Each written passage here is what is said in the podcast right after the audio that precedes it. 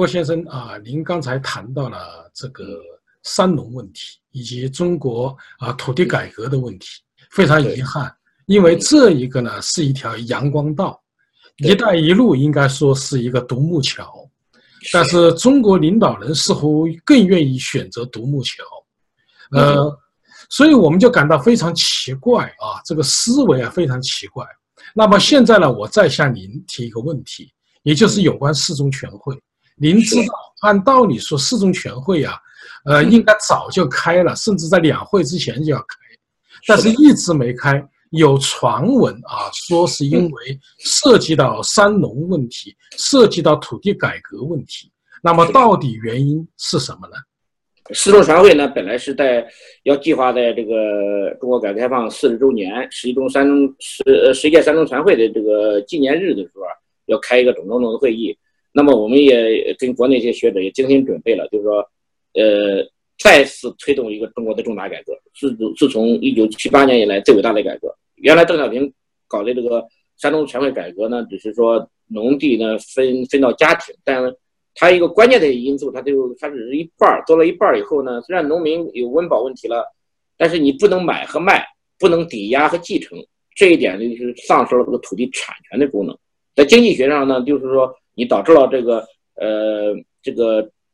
这个生产要素啊不能够自由流通，不能流通，它就变成零。然后呢，因因为你不能那个按市场化配置呢，就就造成。严重的浪费，现在中国的土地大部分都是自给自自足这种状态，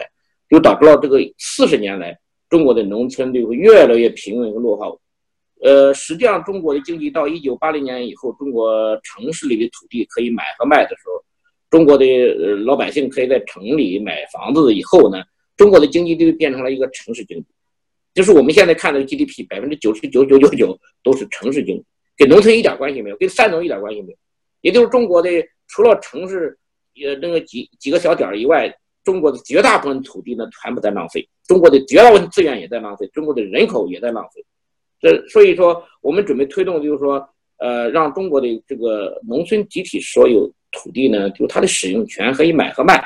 然后呢，这个土地物业的产权呢，是可以买和卖和抵押。这样的话呢，就打开了用这个就起到了一种市场化改革。这个就希望四种权威呢，呢通过一个。呃，明确的呃这样的一一一个决议，然后呢，中国开呃重大改革开始呢挺顺利的，呃，各级官僚和学者都同意，然后呢，到了政治局里面卡住了，有人就是说担心会发生乱，有人发生担心说这个土地会会会会产生这个呃大规模的这个这个垄断呢，会会导致这个几亿的流民呐，会导致了这个这个资本主义啊，会导致了什么？呃，这个私有制啦，什么这些东西，说白了都是一个头脑僵化，就是不能够开窍嘛，就导致这个他担心的这些问题都不存在。首先就是说，呃呃，这个土地呃资本垄断的问题，那它是不可能存在的。全世界两百多个国家，其中有一百八十个国家有数据经济数据统计的，呃，只有朝鲜和中国这两个地这两个国家，目前它的土地是不准卖的。我们可以看到说，呃，全世界就是几乎百分之九十九全是可以卖买和卖的，和继承和和什么。原来那个西方国家，呃，从十八世纪以后都都开始买和卖。呃，我们看到这个东欧国家大概一九九零年，然后拉美地拉美这些国家到一九九零年也开出来一个叫做呃城呃土地改革。这个拉美地区的这个土地制度呢有点奇怪，就是它原来它不是一个私有体制。它属于那种就是部落部落体制，就是部这个部落这个所这个村子所占的这个土地呢，没有边界，也没有概念，也没有土地产权，所以它都没法卖，因为它没有产权怎么卖啊？所以它它跟它这个界界限也是也是很模糊的。它跟邻村的土地，它跟那个国有土地，它跟那个呃都没有界限，呃，所以这一九九零年以后，从墨西哥、巴西开始呢，就就开始了一种产权化改革，叫做在经济学上他们叫做这个。Property assignment，就是在经济学上这是非常重要的概念，就是它不是私有化，它是什么化呢？就是说产就是产权明确化，就是把这个无主土地、没有主没有主的这个土地呢划归成你的、他的、我的，哪些是国家的，哪些是这个个人的，但是没有原没有当中没有那个那个无主化的那种概念了，就这样的这个叫做确权运动嘛。中国现在目前进行也是叫做土地确权，就是把这个土地呢产权证给你，然后呢你就可以买卖，可以可以这个交易了，还抵押了，就成有这个呃金融功能了。这样的话呢，呃，整个的九十年代的这个全世界范围的这个土地改革相当成功。我们可以看到，整个东欧地区的这个土地啊，现在都是大大大规模的这个呃机械化、高科技、大规模的农场，跟西欧有什么一种区别了？我们可以看到德国和法国，这个世界上这个这个这个也许人口最多、最密集、最土地最贵的地方。他们的这个这个粮食产出啊，是一比百呃百分之三百，什么意思？就是说，除了他供给自己吃，他还有三倍的粮食出口到国外去，所以他这个比例相当高的。我们看到这个美国和俄罗斯的土这个小麦和玉米的出口量是世界最大的，就是俄罗斯的改革比较晚一点，九三年开始，呃，越南也是差不多一八一九八六年开始，跟跟这个中国后面的这个中国的。这个改革开放是类似的，叫叫做改革革新，嗯，基本上他们都是一样，就是把这个土地给了农民，允许他们买卖和继承和抵押，就这样的赋予它市场功能的话呢，就这个全世界的这个农土地改革都相当成功。现在我们看到越南，他们那个大规模的这个农场、私人农场都相当好，嗯，大型的那个联合这个收割组啊，这个从欧洲、从美国买的那个品种、那个稻种啊。呃，比方它的稻，它的它的这个水稻，它一年可以产三季，然后它的产量呢，比原来的传统的这个这个水稻，因为它转基因嘛，呃，增加了三倍，呃，然后呢，它一要变原来成了不得温饱的一个国家，粮食要靠进口的，现在变成说让世界出最多的一个稻米，这个只有中国和和朝鲜目前不准土地买和卖的，结果目前世界上这个粮农业。最差的两个国家就是中国和朝鲜，所以说我们就是推动，就是说如何，就是说你你就不搞这个私有化，就是变相的一种，就是说像城市一样，把这个农村的土使土地使用权可以买卖抵押就好了嘛。虽然是在法律上没有解决问题，但至少在现实当中可以解决这个经济上的问题。这样的话呢，中国的农村改革，呃，会释放大量的人口出来，然后呢，呃，它这个呃。这个农民变得很富裕，中小城镇会发展，然后呢，中西部的整个经济会起来，就改变了这个中国目前的这种这个像这个结构性的问题，就就就就就把这个中国经济呢一顺百顺了，就是中国大陆像那个大城市的拥堵啊，我这个污染啊，就迎刃而解了吧。如果大部分人不在那里堵了，然后大家都跑到中西部，中小城镇很安逸的，像美国一样，中小城镇的舒服嘛，收入也不差。有些还有很多的大公司都在小镇上啊，所以这个高科技公司也不是在大城市企业，也是小在在小镇又安逸又舒服，然后又不拥堵，这个中国的整个的经济面貌就会改变。这是我们希望四中参会这个这个的能达成的成果，但是现在一拖再拖，拖了好几个月。本来说是在这个十月份举行的，后来又赶上中美贸易战了。我们说，我们原来认为中美贸易战应对中国有压力，可以促使中国改革，恰恰相反，他要他要是。平时吧，他还有点信心，说习近平在在慢慢的推动五年呢，五呃，说是五年以后改革啊，五年之类的。这样一拖再拖，拖了又拖了十年了，没改革。但是目前他，但是但是习近平还是有计划在在改，在这个试验。他搞了两百多个这个所谓的试点，但这个试点搞得很奇怪，一会儿搞这个三权分置啊，一会儿搞这个这个合作社，又是搞这个呃集体啊，怎么样子？反正就是不搞这个真正的改革。哎，搞来搞去，到最后都是我我用一句话来来描述，就是说绕开阳光大道不走，专门找这个歪门邪道，然后这改革是毫无退一步，就是进一步退三步，就是就是反而更多的人来来主张什么搞这个什么呃什么集体化吧，要回到这个邓小平一九七八年改革那个状态嘛，人民公社吧，这个荒谬到这个程度，到最后也没搞成，结果就是整个整个的拖到现在，我不知道四中全会能不能举行。就是举行的话，如果如果他们这个高层一直在强调不搞私有化，还有没有实质内容？如果在如果在这个呃比较能干的这个习近平在任内，他仍然不能解决农村问题的话，那么下一任谁敢再解决？因为我们已经经历好几好几任了。我当时督促这个江泽民在搞这个农村改革没有成功，然后到胡锦涛的时候，我差一点成功，我跟陈锡文他们搞了一个十七大的决议案，那准备把这个农村流转、农土地流转搞成了，结果上面又又有人搞，就说批评你，呃，搞私有化了，结果又束之高阁了。十七大整个的决议放那里没法搞。然后这个呃，习近平上台本来是六十条里面有这个土地改革的，呃，义务教育制度改革，通通没有改，然后一拖再拖，前怕狼后怕虎。我刚才说这个，他们害怕土地会垄断，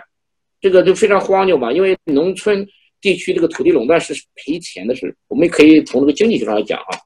这个全世界的这个资本呢，一般都集中在城市里边投资金融、地产，是最赚钱的两个行业。即便不投资投资这个地产，你也可以投资工商业，它也比这个农村土地赚钱。谁会傻到说去农村去垄断土地去？你去随便垄断，全世界都欢迎你，像美国最欢迎，全世界的任何人都可以买农买农村的土地，你可以在农村盖房子，可以。只要交税就行了，哎，他这根本没什么问题，都不去，没有人去农村去垄断土地，为什么呢？赔钱了。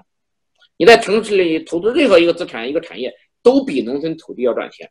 因为农村农业是一个弱势产业，它每年产出是有限的。在这个情况下，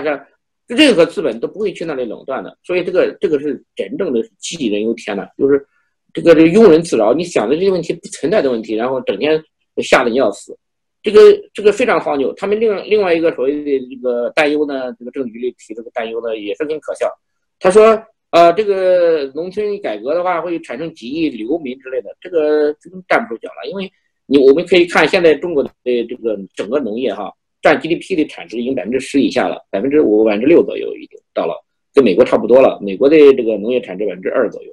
也就是说，它在整个国家的产业当中。它是个非常小的一块儿，即便你把它抛弃了，这个国家都不会有什么大的影响。现在现在中国的那个农产品都是进口的，在中国人民老老老百姓也没有流民，也没饿死，因为他们这个老百姓，即便是那么多人，呃呃，农民真的把土地卖掉，他可以他去城市里找更好的工作。我们从经济学上经济学上看考来算哈，这个他的 opportunity cost 就是他的这个机会成本哈，中国的机会成本是最高的，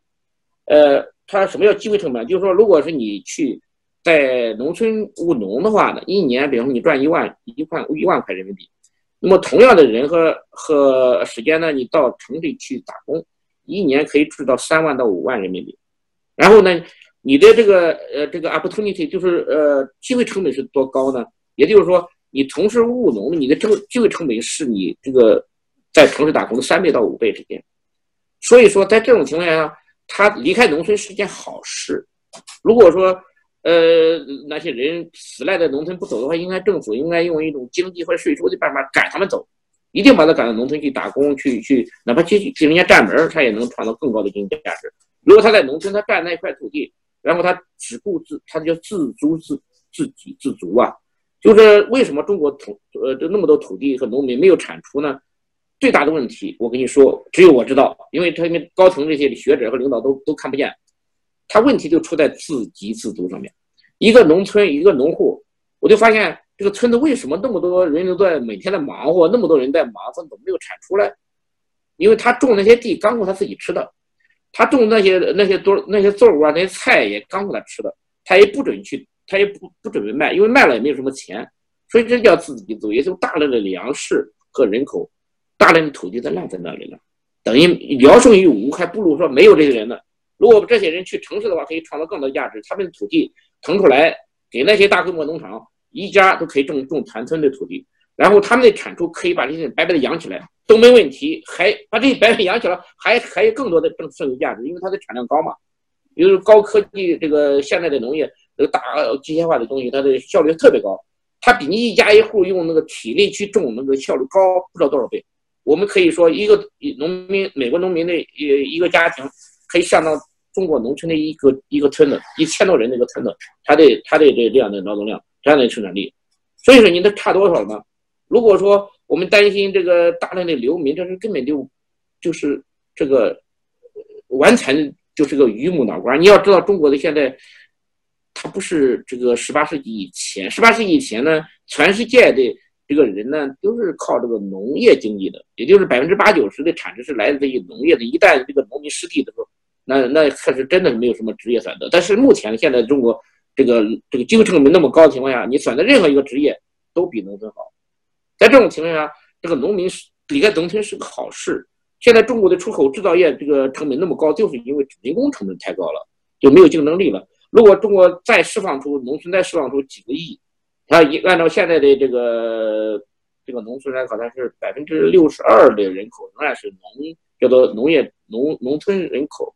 叫做农业人口，实际上都真正的从我我们可以看到真正的从事农业生产的这方人啊，都不超过百分之十了，也就是不超过一到两个亿这样的人，其他的人呢都是老弱病残的，就是他们没有能生活能力，他只是待在农村比较省钱而已。他们家里去打工汇点钱给他，他在家里能生存。有的老弱病残，如果也搬到农村、搬到城里去，他们也许会给家里帮很多忙，帮他做饭，至少打扫卫生可以吧？看孩子行吗？这些都解决了他们在解决了解决了这些在他们在城市里的生活问题，反而对这个经济有所贡献。可是他在农村什么也没有，他可以他只能把这个家庭分裂，什么留守儿童啊，几千万，甚至据统计前几年是六千多万这些人。这些儿童长起来从小心眼都不正常，都有病。然后他再没有教育的话，这些人长起来以后变成什么？都会变成那个底特律那个黑人一样，就是说什么活什么什么犯罪都干，就什么都不会。所以说跟拉美地区那个那个贫困人口是一模一样。我就担心，就是中国这两极分化会产生大量的真正的就是这种没有知识、没有教育、也没有财产的一个平民。这种平民是国家的最大的麻烦，最大的敌人就是这些人，他会把整个国家搞得一塌糊涂。所以现在如果说及时的农村改革，让这些人有知识出来，到中小城镇去受教受教育也好，这个家庭团聚也好，把农村一个村子都变成一一个地给这一个一个户来种，他们创造的价值比现在都高得多，而且这些人对中国的这个经济贡献会更大。所以他们这些担心都不存在，都都没有的东西。但是他的那个榆木脑瓜，就是那个水泥啊，concrete 都是那种水泥脑壳，永远不开窍的，就变成说。他自己不开窍没关系。如果说你是个明智领导人，你说我不懂的好啊，像朱元璋和那个刘邦一样，他们也是一个一个混蛋，可是他们知道用人呐。如果我没这个本事，我知道谁有啊？张良也懂啊。我不，我我我我这个我不懂，刘伯温懂啊，是吧？如果你不懂，就是从海外随便拉几个学者，像我这样的学者，他我们懂啊。那你你就说我，你看谁干得好，让他去做就好了。然后你让这真正有知识、有有有能力人了解世界的这个经济发展的人去去试一试嘛？那中国经济马上就好了，为什么又就是你那个脑瓜根本就不是考虑这个经济学，不是没有这个思科学思维观念的？为什么站着站着位置，然后这个阻碍改革呢？所以这是中国的根本的问题，就是说四中全会我们很的悲观，拖到现在我已经很失望了。我我通常我不会在外面说这种话的，就是因为我现不但这个四中全会没有按我们的意思开。连基本我的发言权都给剥夺了。我原来在人民网有专栏的，我可以这些东西我都可以写出来发表的，原来都没有禁止过我发表。哪怕我有些尖锐尖锐，能不能看的人毕毕竟是有限嘛，有时候会有三百五百万人的呃点击量。可是有些东西呢，大家看了的心里有数，也不会引起什么社会动乱或者混乱，这是不可能的嘛。我们都是建设性的学者，我们出的主意都是好主意，是建设性的，那没不是破坏性的。那为什么我们说话的这个权利也给剥夺了呢？那我我为什么今天我接受你们的采访，还有今天我必须对这些这些公众说话，就是为了我非常生气就是，你连我我们学者的说话建设性的这个这个意见都不能提的时候，这个国家还有什么前途？